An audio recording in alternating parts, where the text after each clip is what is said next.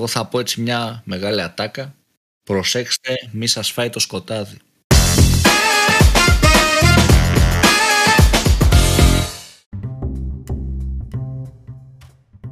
Καλησπέρα.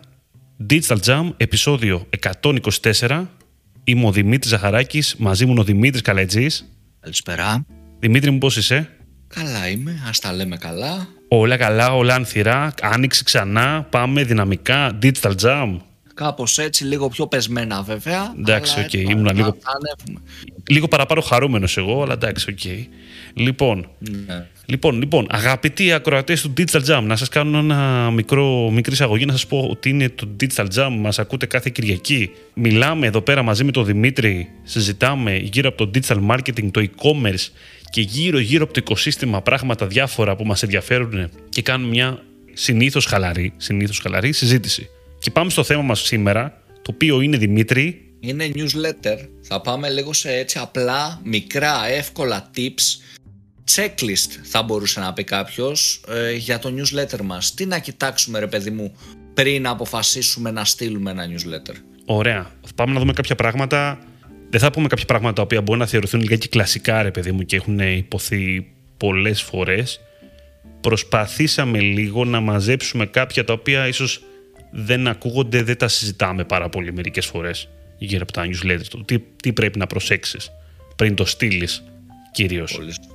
Τι λες να πούμε πρώτο; Κοίτα, εγώ θα ξεκινήσω με κάτι το οποίο εντάξει, είναι basic. Κάποιες φορές τώρα κάποιος θα το ακούσει και θα γελάσει, αλλά εγώ θα το πω. Ε, θεωρώ ότι πρέπει το newsletter να έχει νόημα. Δεν ε, έχει λογική το να στείλουμε κάτι απλά για να στείλουμε.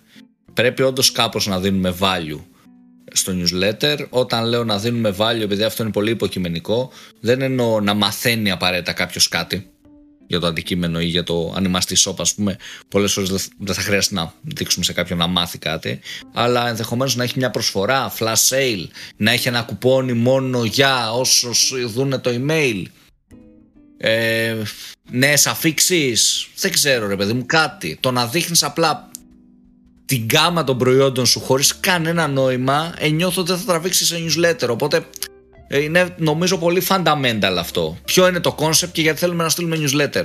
Βλέπω έτσι πάρα πολλές εταιρείες και επειδή υπάρχουν και πιέσεις στα in-house τμήματα από τη διοίκηση, ας πούμε, να λένε πάμε να στείλουμε 10 newsletter, ας πούμε, αυτό το μήνα.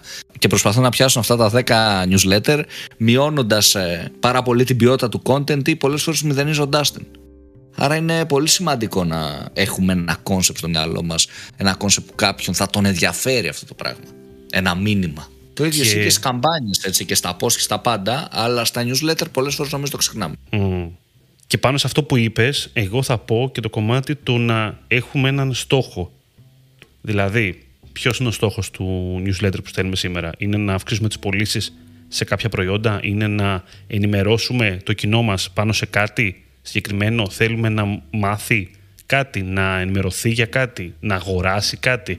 Είναι σκοπός του conversion, είναι σκοπός το να κάνουμε engage μαζί με τους χρήστες κάπως, να τους παροτρύνουμε να κάνουν κάποια ενέργεια; Συνήθως είναι, spoiler alert. Αλλά στην τελική να γνωρίζουμε αυτό το στόχο για να επικεντρωθούμε λιγάκι κατά το σχεδιασμό του newsletter σε αυτό το στόχο. Δηλαδή δεν μπορούμε να κάνουμε ένα newsletter. Μπορούμε δηλαδή, αλλά δεν θα το κάνεις στην πράξη. Να εξυπηρετεί όλες μας τις ανάγκες. Μέσα από αυτό, ρε παιδί μου, να έχουμε και το ένα, να έχουμε και το άλλο, να έχουμε και το conversion, να έχουμε και εκείνο. Στην πραγματικότητα, η βαρύτητα ούτως ή άλλως θα πέσει σε συγκεκριμένα πράγματα. Ακόμα και αυτό δηλαδή. Τη βαρύτητα που θα δώσουμε. Πιο, τι βάζουμε πιο ψηλά, με λίγα λόγια. Όπως θα σχεδιάζαμε ένα website, ένα landing page. Στην πραγματικότητα. Πάμε στο επόμενο; Ναι, πάμε.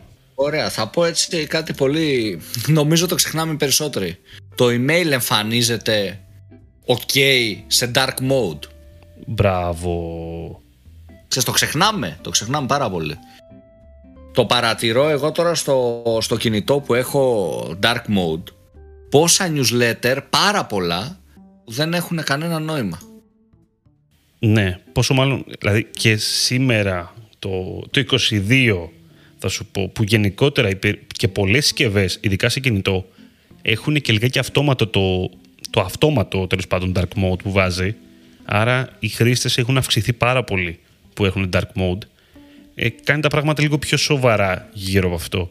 Και η αλήθεια είναι ότι μπορεί να αλλάξει πάρα πολύ αυτό το πράγμα το οποίο έχει σχεδιαστεί. Το dark mode, έτσι. Ναι, ναι. Δηλαδή θα είναι, μπορεί να είναι η μέρα με τη νύχτα. Λίγο λάθος κάτι με τα χρώματα, με το ότι...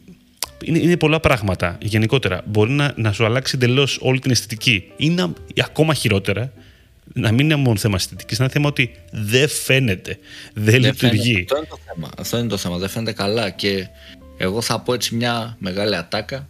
Προσέξτε, μη σας φάει το σκοτάδι. Το πιάσες και καλά. Dark mode ήταν. Να βάλουμε και λίγο X-Files. Ναι, ναι, να παίζει από πίσω του. Λοιπόν, σε ένα άλλο tip. Μπορεί να θεωρηθεί κλασικό, αλλά πιστεύω ότι δεν είναι ρε παιδιά. Ειδικά όταν μιλάμε για υπηρεσίες και για e-commerce, είναι το να έχουμε να είμαστε σίγουροι για αυτά τα οποία βάζουμε. Δηλαδή, ειδικά όταν έχει να κάνει με τιμές, με προϊόντα, με specs, με USPs που μπορεί να έχουμε βάλει, ε, κουπόνια θα πω εγώ, γιατί παίζει και αυτό επίσης. Δεν πάμε να βάλουμε κουπόνι το οποίο είναι, είναι λάθος, ας πούμε, είναι, είναι μεγάλο πρόβλημα. Και στο κομμάτι ειδικά των προϊόντων, εκεί πέρα λίγο, χτυπάει λίγο περισσότερο. Γιατί είναι, είναι πολλά πράγματα. Είναι αφενός, ok, να λειτουργεί το link να πηγαίνει στο προϊόν. Αυτό είναι, λιγάκι, είναι λίγο προφανές, μάλλον έτσι.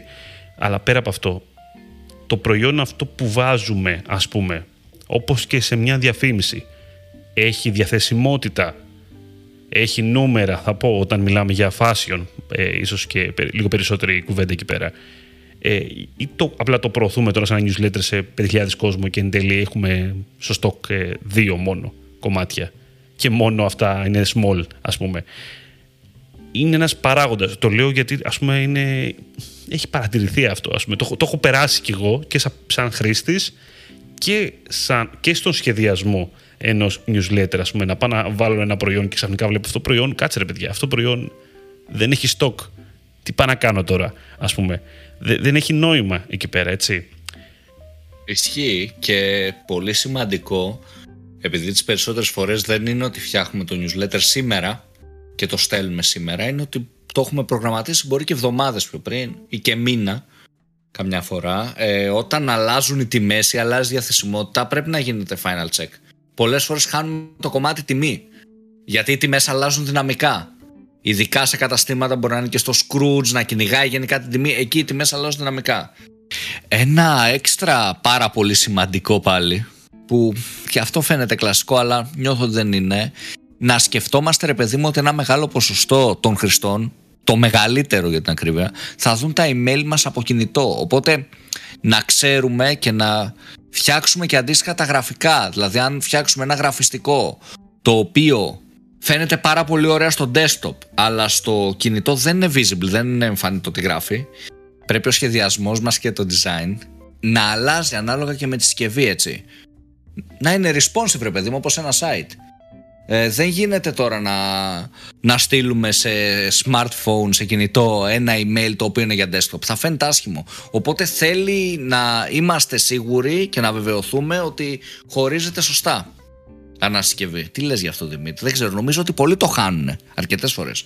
Ναι, ειδικά στο κομμάτι βασικά τι. Το ένα πρόβλημα για μένα είναι ότι πολλοί βάζω και τον εαυτό μου μέσα ε, ξεκινάμε τη σχεδίαση ενό newsletter βλέποντας το desktop και στα website γίνεται αυτό το πρόβλημα άμα το βάλεις κάτω αλλά κυρίως ρε παιδάκι μου ε, από εκεί πέρα πιστεύω ότι είναι η πηγή του κακού Εκεί πέρα, κατάλαβες ότι έχουμε συνηθίσει, επειδή δουλεύουμε σε desktop, να τα βλέπουμε desktop. Το οποίο είναι λίγο λάθος. Και προσπαθώ πάρα πολλές φορές και με πολλά πράγματα πλέον να αλλάξω αυτή τη λογική. Δηλαδή να βλέπω το mobile τελείως. Προτιμώ να βλέπω το mobile. Γιατί, Γιατί το mobile είναι το 70 με 80%. Κατάλαβες; Δηλαδή, πώς το λέμε, είναι παρέτο ρε παιδάκι μου. Δηλαδή πάω με τους. εκεί πέρα στην περίπτωσή μας, πάω εκεί πέρα που έχει value για μένα πάω με τους, πάω με τους πολλούς, γιατί εκεί πέρα καταρχήν πρώτα έχει σημασία.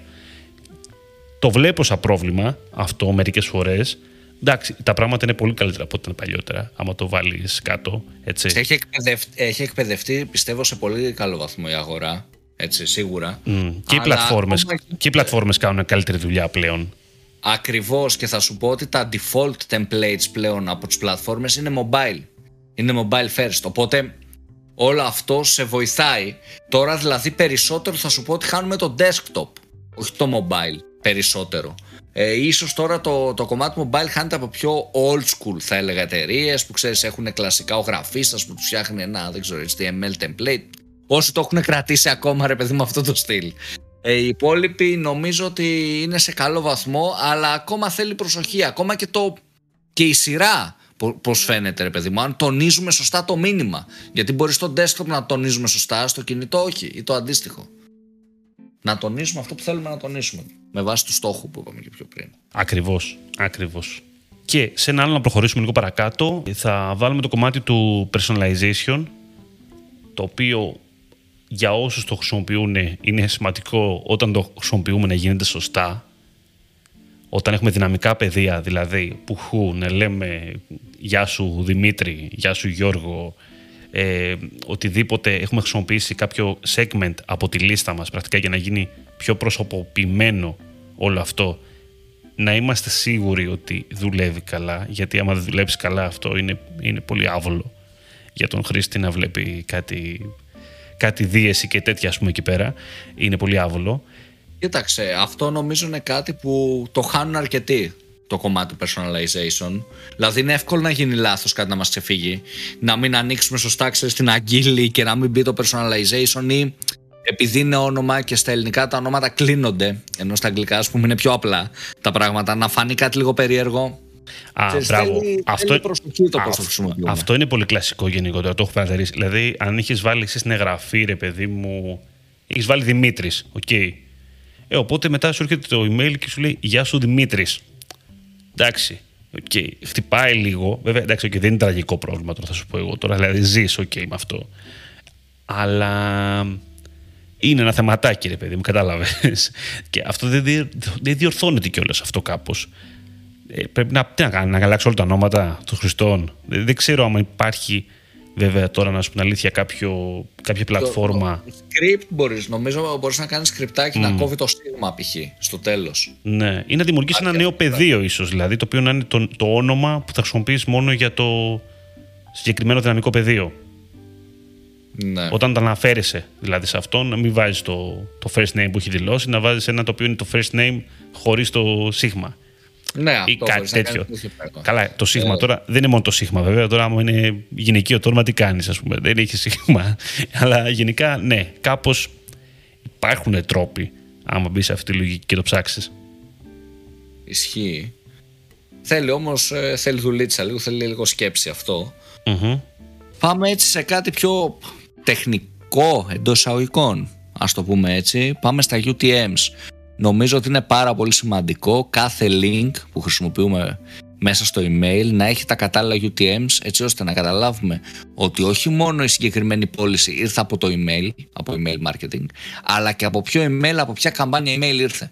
Είναι πάρα πολύ σημαντικό αυτό για εμάς.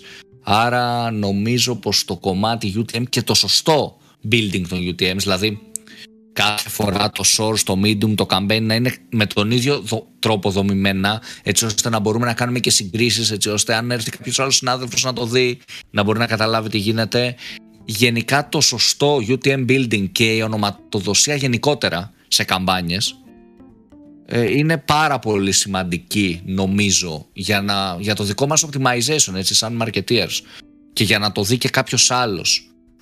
Και ίσως αυτό μπορούμε να κάνουμε και ένα ξεχωριστό επεισόδιο για patterns με ονοματοδοσίες σε καμπάνιες και δεν ξέρω εγώ τι για να σας βοηθήσουν να το καταλαβαίνετε πιο γρήγορα. Απλά το αφήνω σε μια γωνία.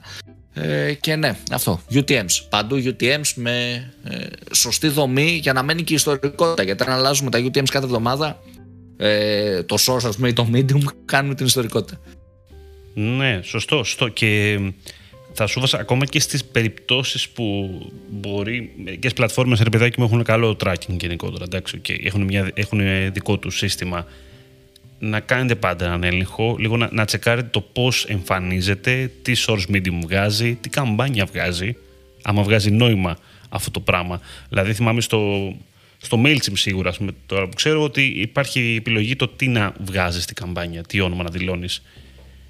Είναι και αυτό καλό να ξέρουμε πώς είναι, ας πούμε, πώς θα το ψάχνουμε, μην γίνεται πανικός. Να ξεχωρίζει κάθε καμπάνια, να έχει κάποια ημερομηνία ίσως ε, διαφορετική, ώστε να ξέρουμε από ποια καμπάνια ήρθε ακριβώς ο χρήστης. Και αυτά γύρω από εκεί, από το tracking.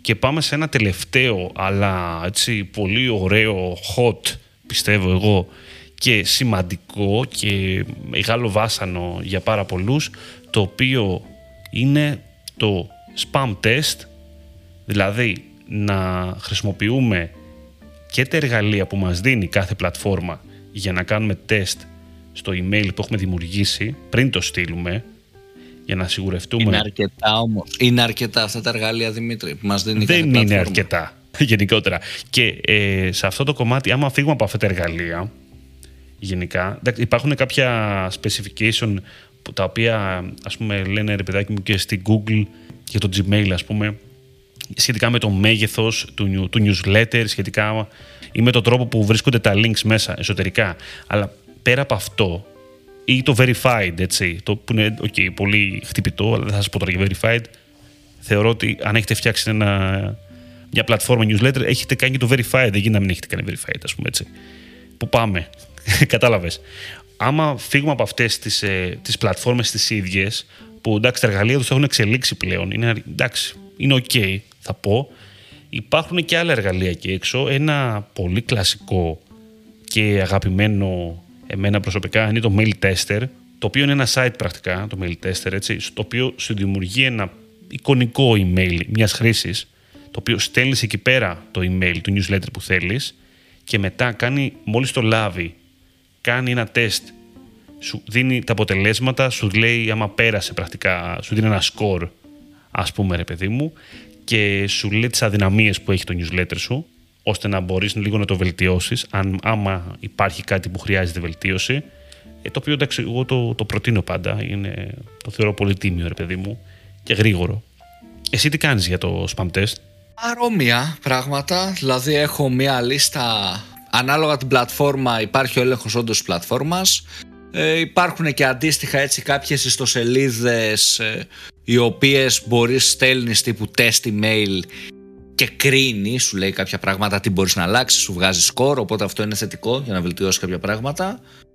Ε, γενικά βοηθάει. Νομίζω ότι πρέπει να το κάνουμε, ρε παιδί μου, σε κάθε mail. Να μην μπούμε στη διαδικασία, δηλαδή να στείλουμε ένα email χωρίς να το τσεκάρουμε, γιατί τι γίνεται.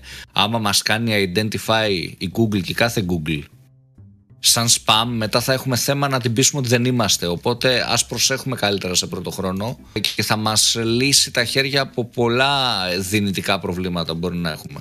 Ναι, ακριβώς. Καλά, μη σου πω ότι το, το κλασικό επίσης τεστ το να κάνω εγώ μόνος μου στον εαυτό μου μία φορά στο τόσο είναι καλό να το κάνουμε. Ισχύει, εντάξει ε. και αυτό. αλλά η διαφορά είναι, παιδί μου, στα tools ότι θα σου, πει και, θα σου πούνε και τι λάθος κάνεις, ας πούμε. Τα τεχνικά λάθη βασικά θα σου πούνε και όλα τα οποία εντάξει, ναι, ναι, δεν, τα βλέπεις. Δεν τα βλέπεις στα πρώτη εικόνα ποτέ. Ωραία. Νομίζω ότι ε, μπορούμε να πούμε ότι έχουμε πει έτσι. Ο, είμαστε OK, νομίζω. Πράγματα. Έτσι. Ναι, ναι. Ε, εγώ θα ήθελα πάρα πολύ όσοι ακούσετε αυτό το επεισόδιο να πάτε και να μας γράψετε στα σχόλια. Όπου βρείτε σχόλια, δεν ξέρω που θα τα βρείτε, μπορείτε να τα βρείτε κάτω στο Spotify να βρείτε ένα, μια επιλογή για να στείλετε σχόλια.